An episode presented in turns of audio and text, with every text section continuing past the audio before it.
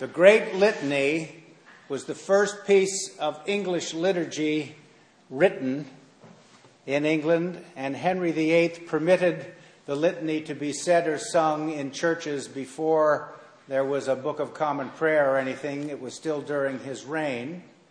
And I know some of you say whenever we sing it, How long will this go on?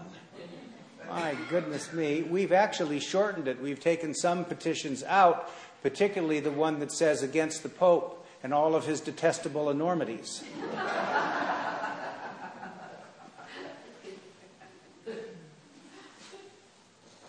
this is the fifth Sunday in Lent.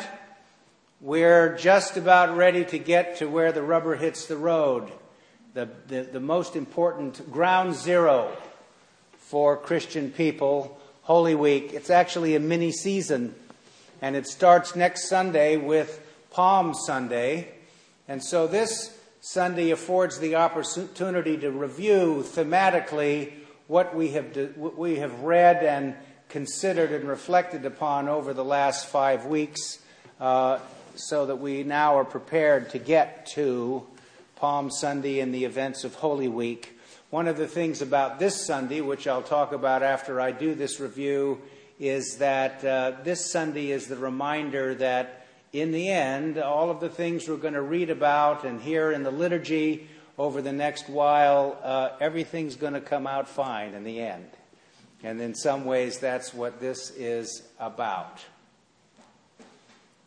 Ash Wednesday begins the season of Lent, and in some ways, it establishes the predicates that we uh, understand as part of the season, the themes uh, repentance, looking at your life in a new way, reconverting yourself to all the things that you value and are important, in your desire to be centered in God, to know God's will and purpose for you, to be a transparency and a reflection of God's grace and love, and to make the necessary changes uh, you need to in order to live a life congruent with His purposes.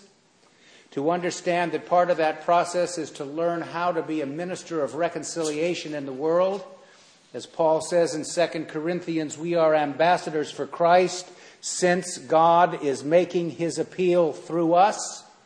And so you and I have got to find the ways and the means to be reconcilers and to understand that uh, as at the heart and the center of our mission. The mission of the church is to restore all people to unity with God and each other in Christ and also to understand that as we live in a period of reflection and self examination, that we need to think a little bit about our motives and whether they're clean and healthy and not corrupt. And how do we begin to take the appropriate steps that we need to in order to handle some of the things that have been allowed to sort of just go their own way and probably shouldn't be going their own way? And finally, in, on Ash Wednesday, we raise the question of the baptismal covenant and how that constitutes for us one of the templates that we lay over our own spiritual life and maturity, and how we see now that the that the uh, life of baptism flows through the church during Lent in a preparatory sense, and we celebrate during the great 50 days of Easter uh, the centrality and importance of our own baptism and baptism in the life of the church, being grafted onto the body of Christ. So, all of these themes appear in some ways or underneath the themes that we get during the five weeks in Lent. And this year we read on the first week, as we do every Lent, in all three of the cycles, the story of the temptation of Christ in the wilderness and the temptation of Christ constitutes for us uh, a template for our own self understanding about temptations. Father Thomas Keating says that the source of the temptations for the Savior are the same, is the same source that you and I live through on a regular basis. And that is around the irrational programs for happiness that we believe we must engage in in order to be okay around security and survival, affection and esteem, and power and control. And those three areas are the areas that most of us have the greatest spiritual, emotional, and mental work to do on a regular basis. One of the things that is important to point out is that uh, during the temptation of Christ, we didn't have just a one off temptation of Jesus in the wilderness, but even in the biblical witness, we will see that some species of temptation will continue to return to him as he fulfills his earthly ministry. And he will be, he will be tempted to forsake his vocation, as we all are. And so, this is the beginning of the season of Lent, the first week, where we think about how it is that we are going to be able to overcome these temptations and to embrace those irrational programs for happiness in their affirmative sense. All of us need to be concerned about security and survival. All of us need to be concerned about affection and esteem. We need it for our own emotional, spiritual, and mental health. And all of us need to be able to rightly use the power and control that we're vested with in big and small ways as we live in relationship. And this continues to come out, come up through our lives and why we need to always be concerned about these matters. In the second week, one of the ways that is presented to us, at least obliquely in the biblical witness, is that those things that I've just mentioned are handled in some way through faith and obedience. And what that means is that the story we read in Genesis about Abram, who becomes Abraham, is uh, told by God to leave his home country and to go to a place that he's going to tell him. And he does. He's obedient. And he believes that doing that in some way is going to lead him into a new self definition and a deeper and fuller understanding of God's purposes for him.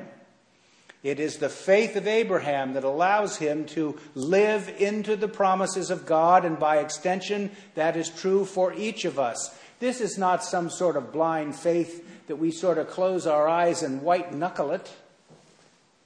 This is a sure, steady trust that the conundrums and the difficulties of life are going to come into surer and clearer focus, and we will learn to know what to do as we live on a regular basis.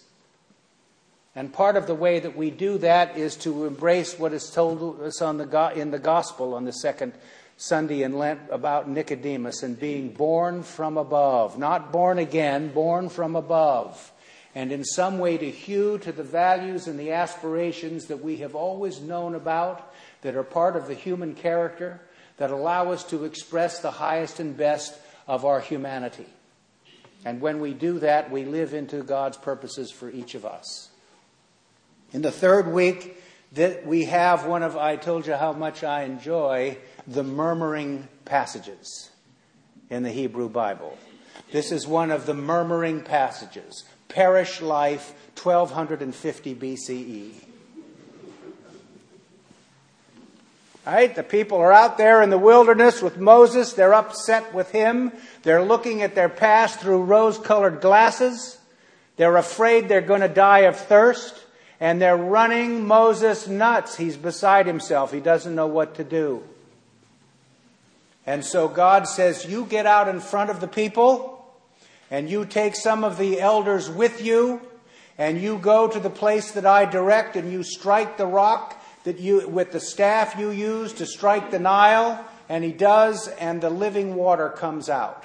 Christian people will read that text and say, This is about baptism. In addition to the fact that we believe that God slakes our spiritual thirst.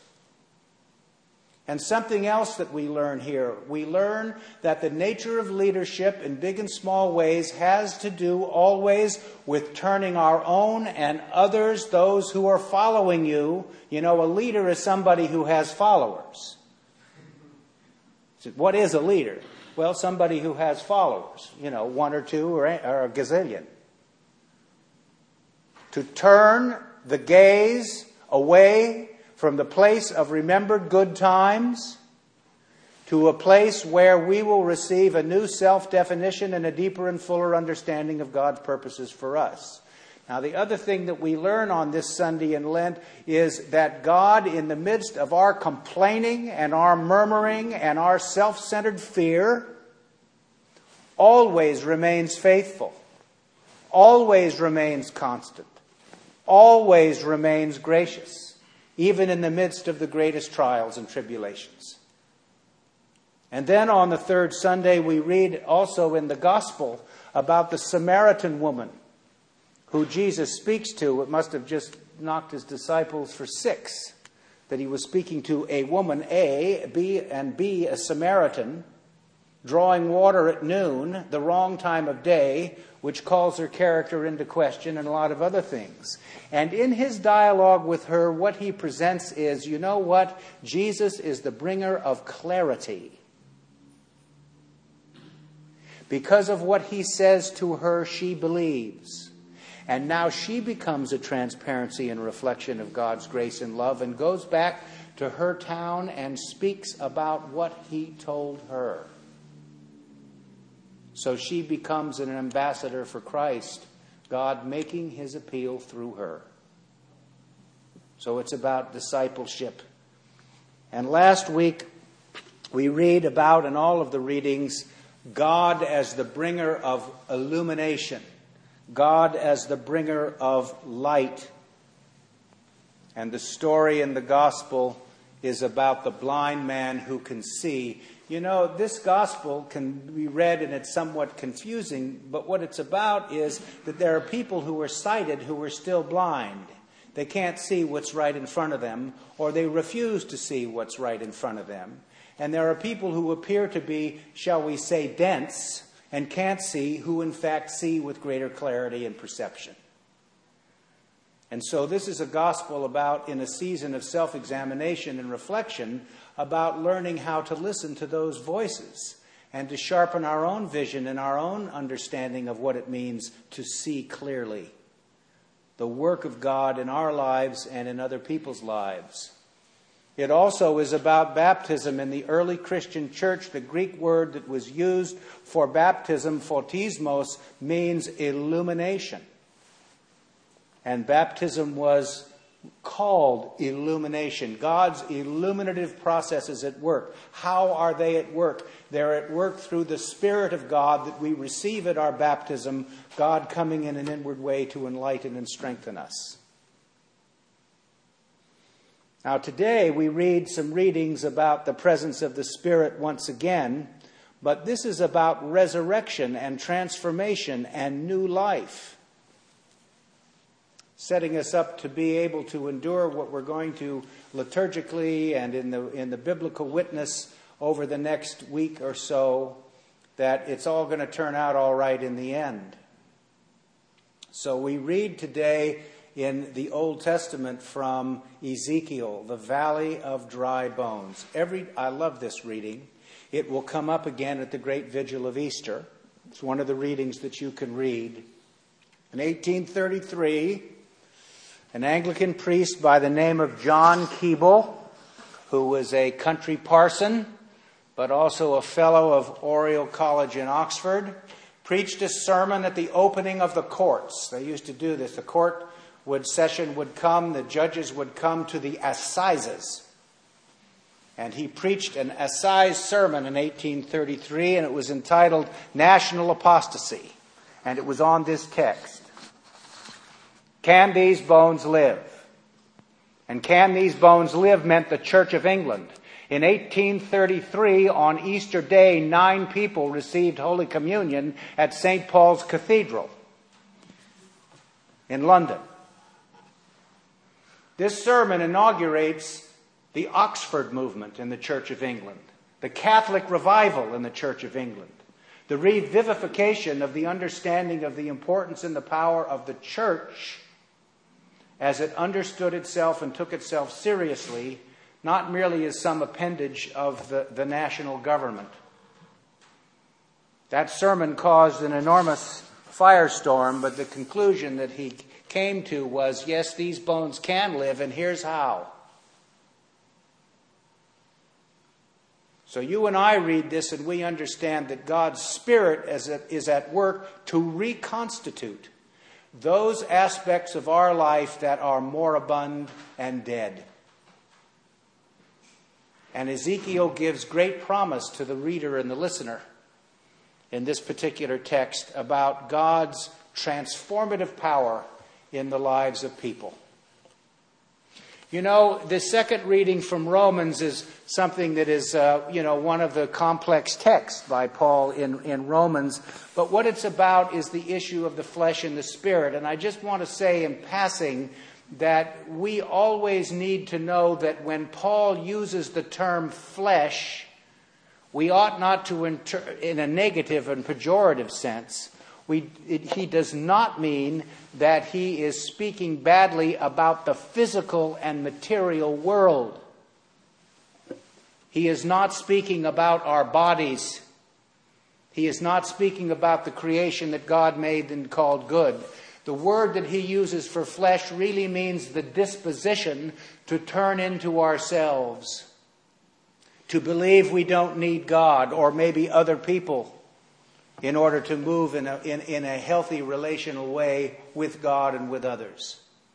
And so when Paul speaks about this and says we should turn away from the works of the flesh, that is what he means. He doesn't mean that the Christian life is a life lived undertaking one hair raising austerity after another. Some people have interpreted it that way. And you know, there are some people who may need to take on a few hair raising austerities. but not everybody is called to do that. And so we need to understand that there is uh, perhaps a middle way in that regard, and that we focus on the Spirit, God coming in an inward way to enlighten and strengthen us. And finally, in the story of the raising of Lazarus, we have the story about uh, raising, being raised from the dead, about resurrection. My bishop for many years, before I came to St. Luke's in the Diocese of California, was William Swing. And he used to say more, he said more than once uh, to the clergy uh, when we'd have clergy conferences and so on. He'd say, I believe in the resurrection because I have experienced resurrection in my own life. And all of you have experienced resurrection in your own lives in big and small ways. You hear me say often that we want to think about these great uh, ideas that are part of the Christian faith and life, resurrection being one of them, always in heroic terms. But you know, resurrection, transformation, new life comes to us most of the time in the ordinary and in the commonplace. And it is by that process that we gain some insight into uh, the faith and belief of the church through the ages that resurrection is possible, that transformation is possible, that each one of us can be and is being made new in Christ. And so this gospel is about that for us today. Give thanks for the opportunity to be an instrument of God's transforming power. All of us have a responsibility to be a transparency and a reflection of God's grace and love and resurrection. And we do that through sharing and commending to others the practical wisdom that we have learned in big and small ways about how to live. And when, without prejudice or inserting ourselves into the center of the conversation, we're able to commend what we've learned to others and to listen to what they commend to us, we then become instruments of the transforming power of God in the world. So give thanks for the opportunity to do that as we approach Palm Sunday. Amen.